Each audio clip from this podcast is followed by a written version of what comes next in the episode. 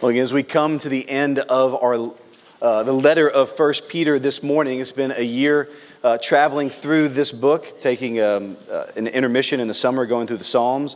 But we come now to the conclusion here in chapter five.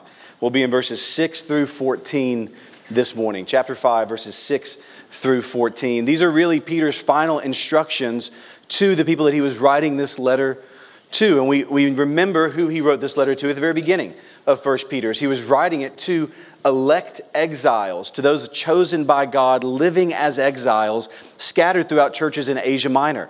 Writing to a number of small churches, new churches in the first century, and those that were beginning during this time to receive some level of persecution for their choice to follow Jesus, for their faith that they were, in the truest sense, exiles and strangers, and Peter's writing to them to encourage them, to help them see this is the reality of what it means to be a Christian. You're walking the right path. Suffering and persecution for your faith does not mean you are outside of the path of Jesus, it means you're directly behind the path of Jesus. It was his path. You're following in his steps. Continue to do it because suffering won't last forever. There is this hope that you have, this living hope in front of you, that this suffering will one day be swallowed by God's glory, by this, this, uh, this inheritance that's being kept in heaven for you. So keep going, live good and beautiful lives here so that the world may see your good works and glorify God in heaven. But continue to follow in the steps of Jesus. This is Peter's letter that he's writing, and we come now to these final words here as he wraps this letter up. In a lot of ways, this feels like Peter's just going, okay, what else do I need to say? Let me just put it all together. It's like a good stew. You just take whatever's in the fridge, you throw it in a pot, and you just make it this kind of last meal that you have. All the ingredients work together. That's what it feels like Peter does here in some ways, here in 6 through 14, as he begins to go, okay, here's a number of things I haven't said yet, I want to say. Let me put it all together for this final stew uh, here this morning in chapter 5 verses 6 through 14. I'm going to go ahead and read the whole, um, the whole section, and then we will dive in. 1 Peter 5, verses 6 through 14. Peter writes this Humble yourselves, therefore, under the mighty hand of God, so that he may exalt you at the proper time, casting all your cares on him, because he cares about you. Be sober minded, be alert. Your adversary, the devil, is prowling around like a roaring lion, looking for anyone he can devour. Resist him, firm in the faith, knowing that the same kind of sufferings are being experienced by your fellow believers throughout the world. Now, the God of all grace, who called you to his eternal glory in Christ, will himself restore, establish, strengthen, and support you after you've suffered a little while. To him, be dominion forever. Amen. Through Silvanus, a faithful brother, as I consider him, I've written to you briefly in order to encourage you and to testify that this is the true grace of God. Stand firm in it. She who is in Babylon, chosen together with you, sends you greetings, as does Mark, my son. Greet one another with a kiss of love. Peace to all of you who are in Christ.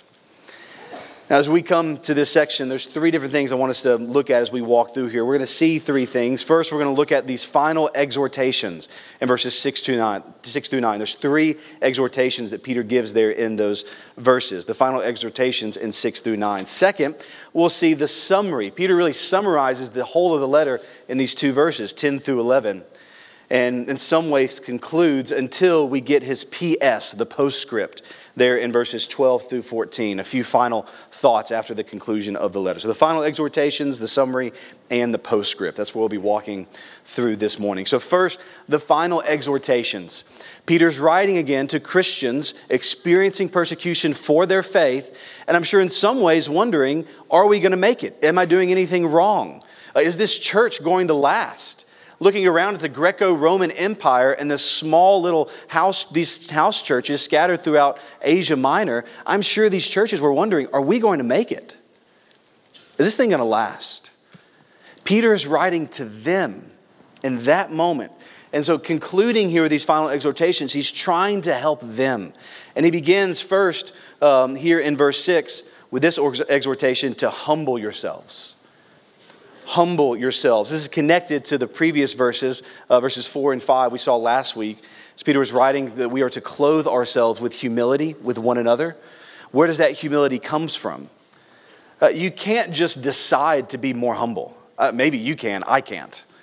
Uh, just pull up your bootstraps and like, here we go. Tomorrow I'm just going to be more humble. So, how then do, does God cultivate humility in us? How can we be humble toward one another? How can we clothe ourselves with humility? Peter tells us here in verse 6 we are to humble yourselves, therefore, under the mighty hand of God. This is an image, this mighty hand of God is an image from the Old Testament that was used to describe the way in which God redeemed Israel from Egypt. He redeemed them with an outstretched arm and a mighty hand. And Peter's pulling on that image to show God is still at work in the lives of his people. And there are times which that mighty hand in his redemption brings, as we've seen here the end of his letter in chapters 4 and 5, there are times that he allows things into our life suffering, persecution as a means of purifying us. Going through a fire, Peter describes, as we're like gold, our faith is refined. God allows things he hates in order to accomplish what he loves. So, what Joni Eareckson Tada uh, writes, it's really the, the tagline of her whole ministry. God allows what he hates in order to accomplish what he loves. His, un, under his mighty hand, there are times in which judgment, suffering, or persecution enters into our lives. How will we respond to that? Will we pull back against it, fighting against it, trying to find lives of ease and comfort in this life? Or will we respond in humility, humbling ourselves under the mighty hand of God, trusting that that hand is not only mighty, but that it's loving. That it's a father's hand, that he is using it all for our good and for his glory. We may not understand it. My friends, mostly we probably won't understand it. But we can trust him. Do we know his character as we humble ourselves under the mighty hand of God? This is the purpose to humble ourselves. Because what we see here is either we will humble ourselves and then what happens? God then will exalt us at the proper time. That humility, that laying low won't last forever. This is the, again, Peter's been writing this throughout his letter. Suffering leads to glory, humility leads to exaltation. How do we know that? Because this was the life of Jesus his death before his resurrection, his humiliation before his exaltation.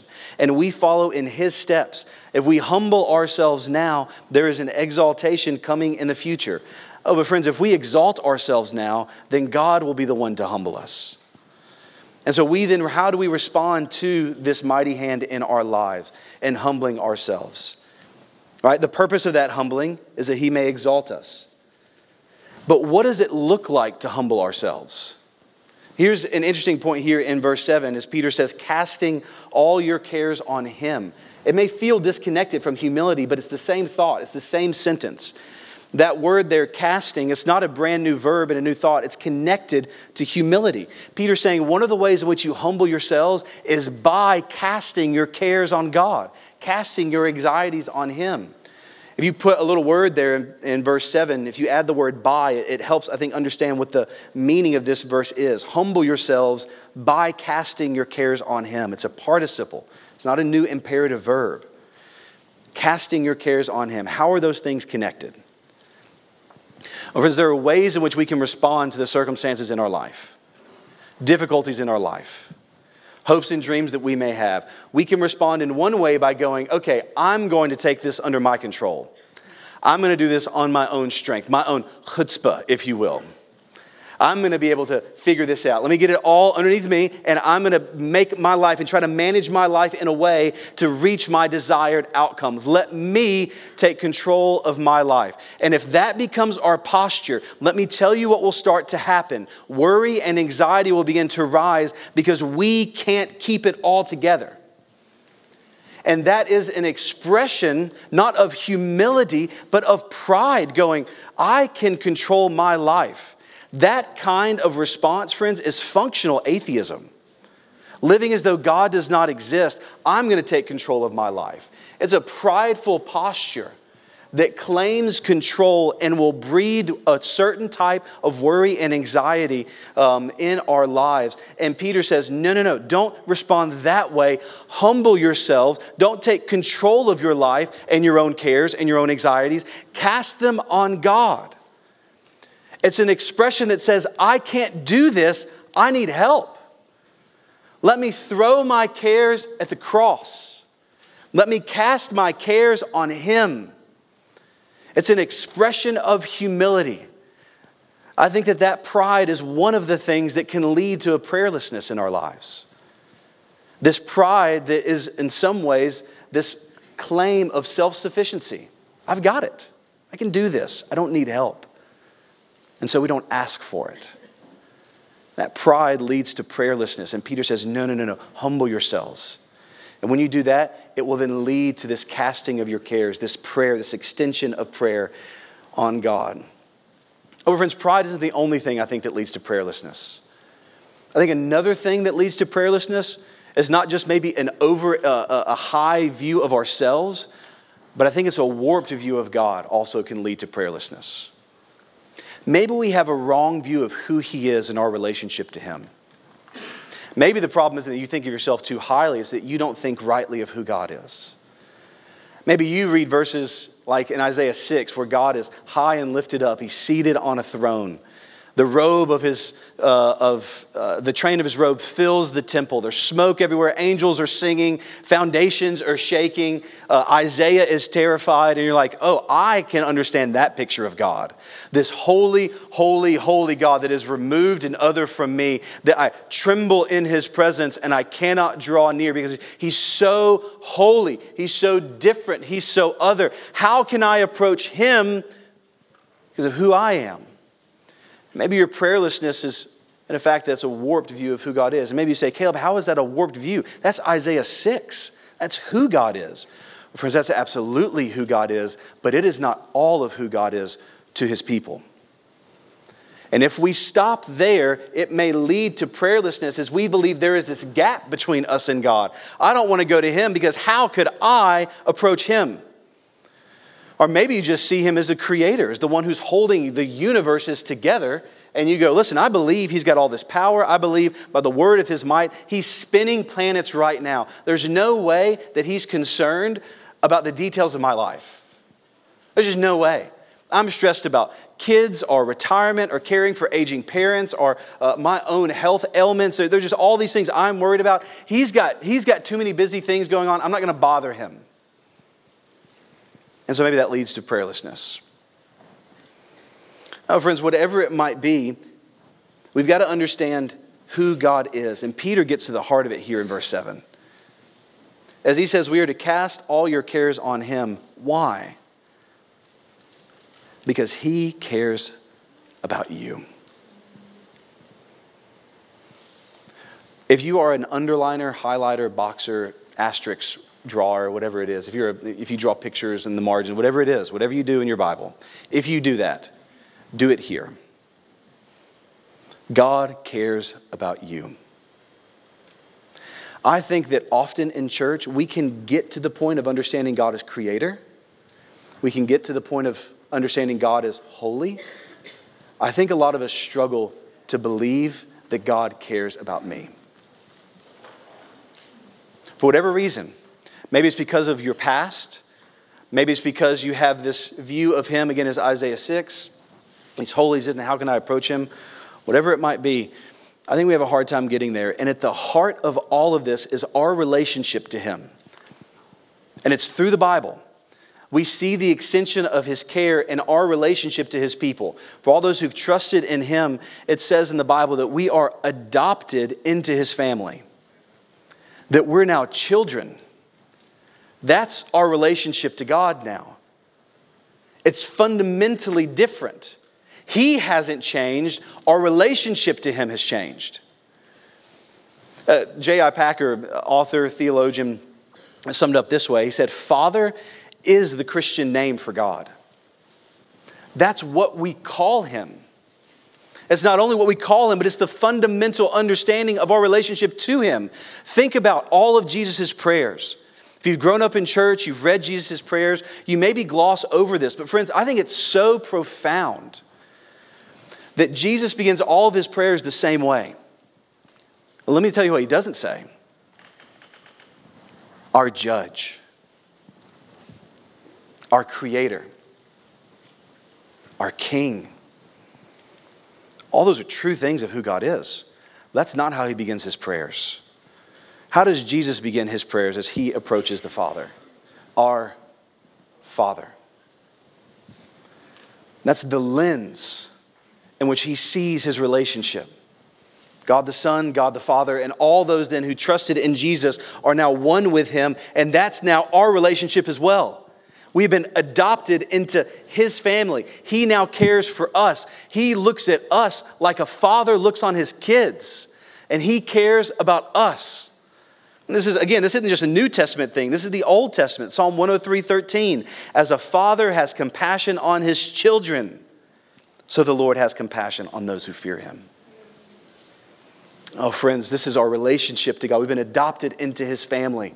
We cannot think about this enough. Again, in his book, Knowing God, J.I. Packer talks about adoption, and he talks about it this way. I think this is beautiful. He says, Adoption, he believes, adoption is the highest privilege that the gospel offers. That's quite a claim. Some of you I can see fidgeting in your seat going, Well, I don't know, justification. Justification is the highest blessing. It's, it is the thing in which we are justified. Our sin is removed. Our guilt is covered. Our, our payment has been paid for once and for all. We are then declared not only not guilty, but declared righteous in the sight of God. No, J.I. Packer and Caleb, justification is the highest privilege. Well, J.I. Packer answers that. Here's the rest of his quote Adoption is the highest privilege the gospel offers, higher even than justification. That justification, by which we mean God's forgiveness of the past, all together with his acceptance for the future, is the primary and fundamental blessing of the gospel. That's not in question. Justification is the primary blessing because it meets our primary spiritual need. We all stand by nature under God's judgment. His law condemns us. Guilt gnaws at us, making us restless, miserable, and in our lucid moments, afraid. We have no peace in ourselves because we have no peace with our Maker. So we need the forgiveness of our sins and assurance of a restored relationship with God more than we need anything else in the world. And this the gospel offers us before it offers us anything else. But contrast this now with adoption. Adoption is a family idea conceived in terms of love and viewing God as Father. In adoption, God takes us into his family and fellowship. He establishes us as his children and heirs. Closeness, affection, and generosity are at the heart of the relationship. Now, to be right with God the judge is a great thing, but to be loved and cared for by God the Father is far greater. Oh, friends, I think he's right.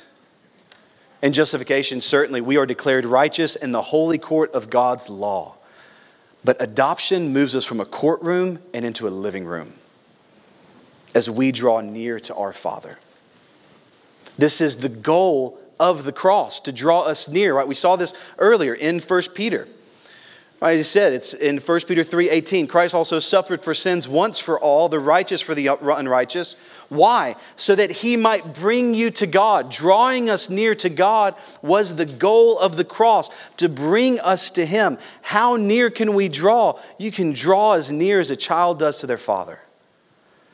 Uh, yesterday, I was talking to my uh, seven year old daughter at the end of the day, and she climbed up into my lap held her in my arms, and we just started talking about the details of the day. And she remembers every detail of the day. As she's going through, she's asking me how my day was. We're talking back and forth. And she's telling me about all the things that she was stressed about, all the things she was concerned about, all the things that had happened that day. And friends, there's a certain nearness and relationship that I have to my child that's different than any other. I love all of you, but if you crawled in my lap and started telling me about your day, it's going to get weird. That's not the relationship I have with you. It is the relationship I have with my child. And God is saying that is now fundamentally, it's a picture, imperfect, but it's a picture of the relationship that He now has with you. You are His son, you are His daughter, and He cares about you. So draw near to Him. Isaiah 6 is true. He is on that throne. He is high and lifted up. He is holy. Oh, but friends, Hebrews 4 is also true. That because of our great high priest, we can now boldly draw near to that throne. We can run not to our judge, but to our dad. And we can find grace and comfort and mercy in our time of need. Oh, friends, our prayerlessness may be a result of that we don't have a full view of who God is, an improper view of who God is. He is holy. Oh, but friends, in Christ, He is now our Father. He cares about you. This is what we see in the ways in which we can draw near to Him, to humble yourselves by casting your cares on Him because He cares about you. Second exhortation that Peter gives is that we are to be alert. Verse 8 be alert, be sober minded. He's talked about this a little already in regards to prayer. We're to be alert, sober minded. Don't fall asleep three times like he did in the Garden of Gethsemane when Jesus asked him to pray. Be alert, be sober minded, be focused. Don't get caught up in stupor or in frenzy or kind of this the craziness of this world. Don't get distracted or numbed or groggy or sleepy, but be alert. Why? Why should we be alert? He says, here's the reason why because you've got an enemy. And that enemy is real. That enemy, the devil, is roaring, prowling around like a roaring lion and he wants to devour anyone that he can. I think, uh, I think that different traditions, different denominations have their different strengths. None, nobody's perfect. This church is not perfect. Uh, we've got, uh, again, our own weaknesses. We want all one day, every single one of God's people, when we get to heaven, will sit around Jesus and he will look at us and he will go, Guys, you were all wrong. Some of you were more wrong than others, but you were all wrong. And I, I, as I look at different traditions, I think at different denominations, I think there are different ways in which we do things better than others. I think one of the weaknesses I sensed in, sometimes in our tradition, maybe our uh, uh, family of churches, one of the things that we might have a tendency to do is to devalue or to dismiss or, or to not see the reality of the spiritual realm. There's a very real spiritual war happening. There's a very real enemy whose goal is to destroy you. He is prowling around like a roaring lion, and that should cause us then to be alert. Peter here is saying that this persecution that they're receiving, part of that is in turn not just because of the hostility of this world, but it's because there's an enemy who's trying to destroy you. That is his hope. And so, whatever it might be, responding in evil, giving yourselves over to pleasures in this world, uh, what, whatever it might be, trying to find your identity, your, uh, your, your value, your worth in family, in money, in your job, in power, trying to look for anything in this world to satisfy you, neglecting God, giving yourself over to sin, that is the enemy's goal. And listen, if you're here and you're not a Christian, maybe you're like, here they're talking about the uh, Satan stuff again. It's Just weird. I don't get it. And I understand. I understand the, maybe you come with a, a, a, sense of kind of a reasonableness or a, a, an ability to be able to only evaluate what you can see. But listen, let me just, let me just put this out to you. Here's my challenge to you. This morning, this morning, you may hear God's grace drawing you to Himself, and you may come today and go, I don't have all the answers, but I want to follow Him. I think He really is the King. I, I don't know everything, but, but I want to follow Him today. That may be you today, but it may not be you may walk right back out the doors and go, man, this stuff is just ridiculous. I'm going to keep just doing whatever I want to do in this world. And I want you to remember this if you walk out this door with that mindset, that there will be a day when whatever it is you're trying to find that happiness in, that value, that worth, that satisfaction in, it's pleasure, it's friendships, money, family, whatever. There's going to come a day where that stuff will fail you and you will reach the end of yourself. On that day, I want you to remember this day. And I want you to remember the invitation of Jesus as he looks to those who are hurting. And we'll be talking to you in that moment. And his invitation is this to come to me. All you who are weary and heavy laden, all of you who've been let down by the things in this world, all of you that have experienced the brokenness of this reality, of this damaged creation, come to me and your soul will find rest. That's his invitation. Don't forget that on that day. Because what I can tell you from a, from a worldview of the one who created the world, those things that are offering you pleasure and satisfaction are seeking to destroy you. And one day they will. One day they will devour you. This is his goal. And, Christian, if you're here and you're a Christian, we need to be aware of this reality. There is an enemy. Satan, it literally means adversary. Devil, the word used here, means slanderer or accuser. The word enemy that, that Peter uses, devil, the, your adversary, your enemy, the devil. It's the only time that that word is used here in the New Testament to describe Satan. But he is just that an enemy, an adversary, a slanderer, an accuser. He is seeking to devour you. But, friends, we need to remember that verse is not meant to strike fear into our hearts, going, oh my goodness, what a strong enemy we face. This is a, battle between good and evil. Let's see who's going to win. This isn't like watching The Lord of the Rings and you're watching with hope against hope as Frodo goes towards Mount Doom with the ring, wondering, is good going to overcome evil? Evil seems so powerful. Sauron, like a roaring lion, is he going to win? What's going to happen? Friends, that's not the picture painted here in verse 8. This verse is not meant to instill fear in our hearts. Because while it is true, our enemy is a roaring lion, that should cause us to be alert. We rest in the fact that we have been hidden in a greater lion, one that is the lion of Judah who has conquered this one. And so his roar is not one to instill fear in our hearts. Satan's roar of this lion is not one to instill fear, but it is one of a panicked and crazed anger of a defeated enemy. That is his roar. It's meant to alert you. You don't have to fear the power of this lion. This is not a battle against good and evil. We'll just keep our fingers crossed to see how the story ends. Friends, we know how the story ends. The king wins, the enemy is vanquished, and we live with him forever. And as we fight the battle now, Oh, friends, let this reality settle deeply into your hearts. It is a battle that he's already won. This is what Peter is saying to be alert here of this reality. The final exhortation in verse 9 we're not only to be alert, but when we encounter then our adversary, we are to resist him. Resist him. That we are to do it firm in the faith, knowing the same kind of sufferings are being experienced by your fellow believers throughout the world. Peter's encouraging them, telling them, resist them as that adversary comes, as the accusation comes, as the temptation comes. Resist him. Stand firm then in your faith and your trust in God, that what God has said is true, not what the accuser is saying, not what the slanderer is saying. That's just, it's his tactic. It's what he's done from the very beginning in the garden with Adam and Eve. He came, and what was his question? He did not try to tempt them by how delicious the fruit looked. He didn't come and say, Look, let me crack this open. Look how juicy it is, Eve. This is awesome. You've never had any apple like this. Or fruit. We don't know if it's an apple, fruit. Man, I've never had any fruit like this. That wasn't his tactic. What was his tactic? Did God really say? He didn't focus on the fruit. He tried to confuse their character of who God was. Oh, no, no, no, no. God didn't say that. You see, really, Eve, he just doesn't want you to be like him. That's the problem. You eat this, you'll know good and evil, you'll be like him.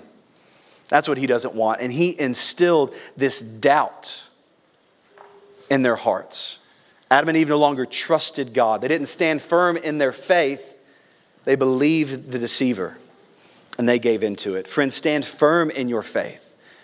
Faith, trust, it's synonyms. That we trust in God, His character, what He has said as these things come our way. That's how we resist Him as we stand firm in His faith. And the encouragement that Peter writes here in verse 9 that we're not the only ones going through this. Particularly here in verse 9, again, the, the, the enemy was coming through the persecution of a hostile world. Peter was going, Guys, you're not the only ones here going through this. Brothers and sisters around the world are experiencing the same thing. And I don't know if you've experienced that this month. The month of November has been a month to pray for the international persecuted church. We've talked about it some. We've been praying through it at church. Have been resources we've been, been highlighting. I don't know about you, but when I hear stories of brothers and sisters around the world that stand firm in their faith in the midst of hostility, it does something to my own trust in God. Well, it stirs something in my soul, puts some steel in my backbone, and it firms up my faith. I think that's what Peter's doing here, going, there are people around the world going through the same thing. You're not alone. There's a persecuted church because, and a suffering church because we follow a suffering Savior. This is the reality to resist him. Those are the three exhortations that Peter gives here to this church at the end of his letter. But he turns now in verses 10 and 11 to give a summary of the letter, to summarize the letter as a whole here in verses 10 through 11. He's really just highlighting five things uh, here that he wants them to understand. First, he wants them to know that God is the God of all grace. That's a beautiful name for who God is. The God of all grace. The God of every grace. This unmerited favor, this, this blessing that He's given that was not earned, this gift that He gives. Every grace that we experience in this life from anything, it flows out of Him who is the fount of every blessing, the fount of all grace, the God of every grace. It rests and resides in Him. That is who He is. He is the God of all grace. Not only is He the God of all grace, but this God has called you to His glory, and that glory never ends. He has called you to His eternal glory in Christ that He has then invited you into, saved you, picked you up, and transferred you from this darkness, kingdom of darkness, and into the kingdom of light of His beloved Son, into this glory that will know no end, that will never fade and never dim. It is an eternal glory that He has called and pulled you and taken you into. Not only has He called you into this glory, but He will keep you in that glory. Right? With his own hands, he will restore, he will establish, he will strengthen, and he will support. I love, I love that as Peter writes again to struggling Christians, persecuted Christians. He says, Listen, not only is the God the one who called you, he's the one that's going to keep you. He himself, he's highlighting it, bolding it. He himself, God is the one. He will strengthen you. He will establish you. He will restore you. He will support you. God will do that work in you. Oh, friend, so if you walk in broken this morning, whatever it might be, God has promised to restore what is broken. If you walk in unsteady, uncertain by whatever might be around you in this life, oh, friends, His promise is to establish you. If you walk in weak, feeling like you can't take another step forward, you can't do this thing called the Christian life, He has promised to strengthen you. Or maybe you just feel like you're always a second from falling over. I can't stand on my own. Oh, you're right, but He has promised to support you. Oh, friends, He is the one working, not just to call us, but to keep us. And Peter also reminds us, as he has throughout his letter, that this is the work God is doing, but understand in this life there is suffering. The path to that glory that's eternal is a path of suffering. It is death before life, suffering before glory, humility before exaltation. This is the economy of God's kingdom. It's the path of Jesus, and it's the path of every single one of his followers. But I want you to notice that word there. You have suffered a little while. All of your suffering has an expiration date on it. His glory does not. All of your pain will one day end. His kingdom will not. One day, He will take His hand and wipe away your last tear. Oh, but your joy will ever increase as you are caught up in the joy of the Lord. Oh, friends, this suffering is a reality, but it is a little while. And this is where he ends in verse 7. Uh, excuse me, in verse 11. That God's rule will never end. To him be dominion forever. To him be the power forever. To him may his kingdom extend forever. Amen. I want you to think about how those words would land on a small church receiving hostility for their faith in the midst of the Greco Roman Empire, the greatest empire the world had ever seen up until that point. Peter writes to this group, I don't know how many there were 10, 20, 50, not many. And he says, This God of grace that's called you to his glory, I want you to look around at the kingdom in Rome. This kingdom won't last. But his dominion will be forever. It will last and endure forever. What incredible comfort to those who are struggling. It reminds me of the prophecy in Isaiah 9, one of the famous Christmas verses in the book of Isaiah. And listen, we're all here together now. Thanksgiving was last week. We're all now unified again in the hope of the gospel. It's time to celebrate Christmas. We're all, we're all here together. No more judgment. There's freedom of conscience and Christian liberty about when you set up the tree. We're not to judge one another, to look down on one another. Uh, we are one, unified, but now we're all together. Here it is. We can now celebrate Christmas. And in Isaiah 9, we have this great promise of God who's writing to those who are in the middle of darkness right? To, to those who are suffering, to those who are persecuted, to those who can't see where they're going, right? This is how Isaiah 9 begins in verse 1 or in verse 2. The people walking in darkness have seen a great light. He's writing to those who are hurting. And what is the light that they have seen? It's this promise. This promise that was given to them because they're in the middle of darkness. They're in the middle of persecution. They're in the middle of hostility. They're in the middle of sorrow. They're in the middle of what feels like hopelessness and going, What is going on with this promise of God? It's been 400 years since we've heard from him. Has his promise been, no, been made null and void? And God says, No, those people walking in darkness will see a great light. And what is God's great light then to that world of darkness? To that world of hostility, to that world of oppression to his people? Is it going to be some general walking, strutting across the battlefield to overtake the empire and bring back Israel to its great heights? No. The person that God brings to those in darkness was a baby. It's that first Christmas. That's the light of the world that has come. And through that child, verse 4 in Isaiah 9, he shatters their oppressive yoke. And on the rod of their shoulders, the staff of their oppressor. He continues on, verse 6 For a child will be born for us, a son will be given to us, and the government will be on his shoulders, and he will be named Wonderful Counselor, Mighty God, Eternal Father, Prince of Peace. And his dominion will be vast and its peace will never end. He will reign on the throne of David and over his kingdom to establish and sustain it with justice and righteousness from now on and forever. This child who was born 2,000 years ago brought with him, ushered with him, this kingdom and this dominion that will last forever and ever, regardless of the hostility of this world. And so we trust Him as strangers and exiles now, living to expand that kingdom. Not a physical kingdom, but a spiritual kingdom through the power not of sword, but of the Great Commission to go and make disciples of all nations. Seeing that kingdom expanded as we follow the suffering servant, knowing that one day he will return in glory and that kingdom which is hoped for will be realized. And that kingdom, that dominion will be vast. It will be ever increasing, and his peace will never end. Ray Ortlund, a pastor, writes about that verse this way. I love this.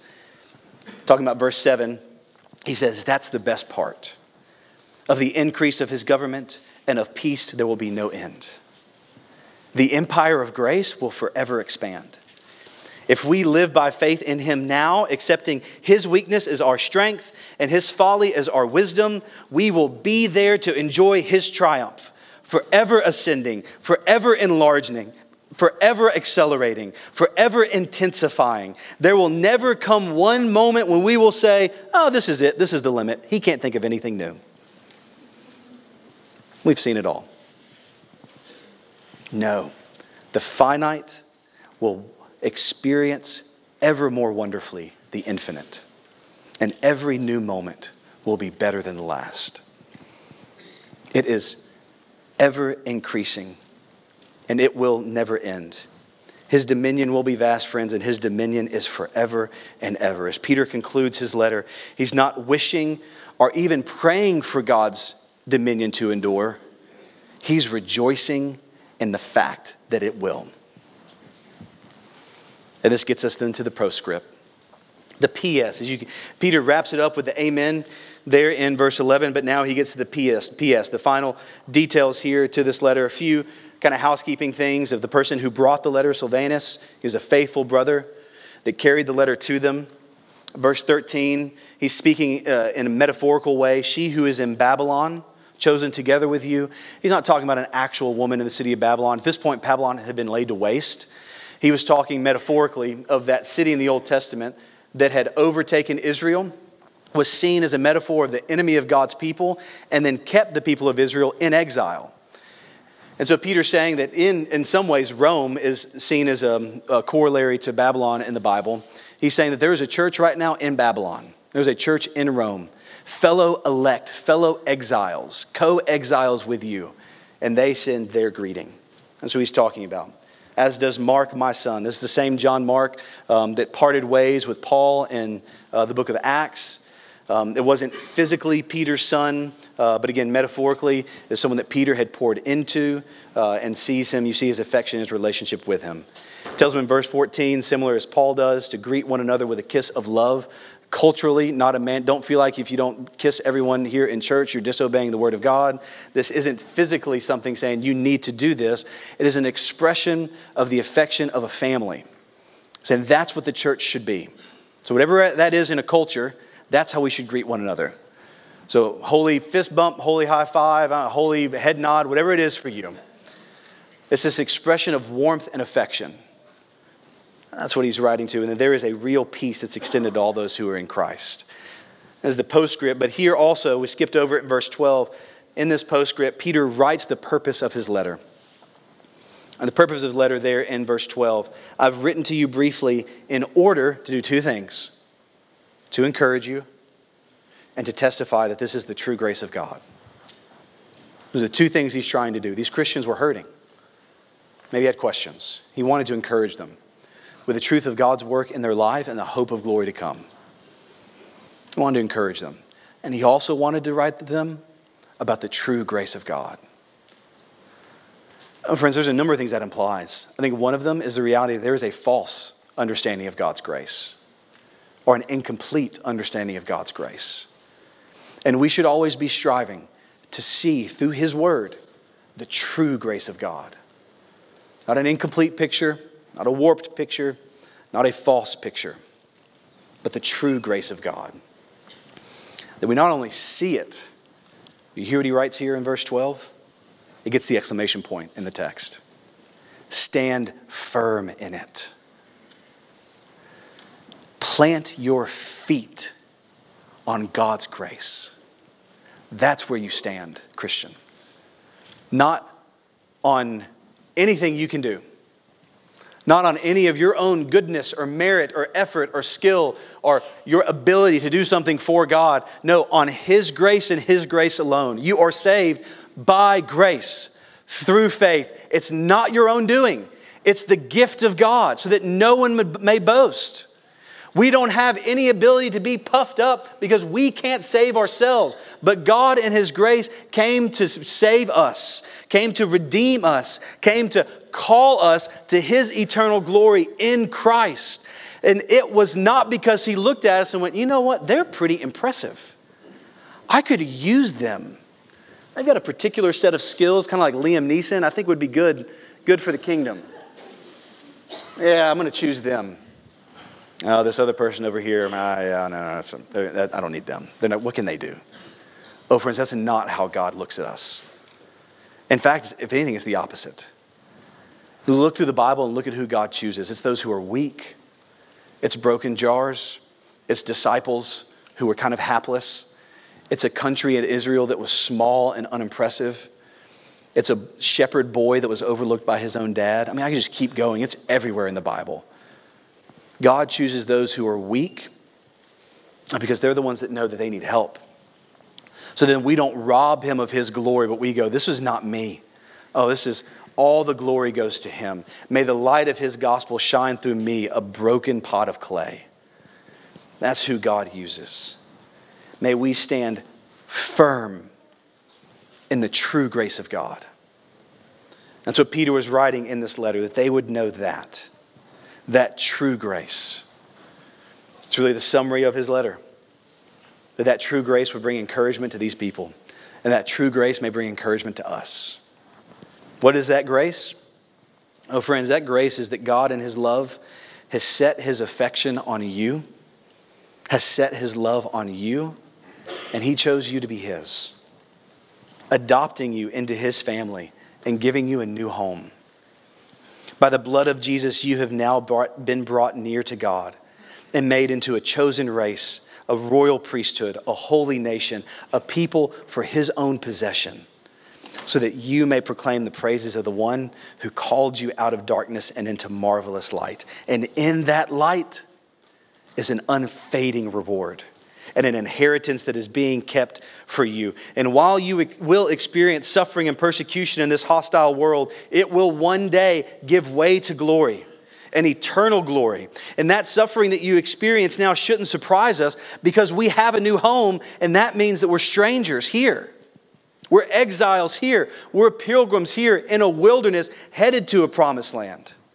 We suffer because we follow a suffering Savior. And as we suffer, we don't respond to evil with evil, but we respond with goodness and submit to every human authority as we strive to live good and beautiful lives so that the world may observe our good works and glorify God. Our suffering and pain is for a little while, but His dominion and His glory last forever. And we will make it there into that glory because He will hold us firmly in His nail scarred hands. And there is no one, not even a roaring lion, our enemy, that can snatch us out of his hands. And so we rest in him and we praise him because his dominion is forever and ever. And we praise the God of all grace. May we stand firm in that grace and may it encourage us. Let's pray.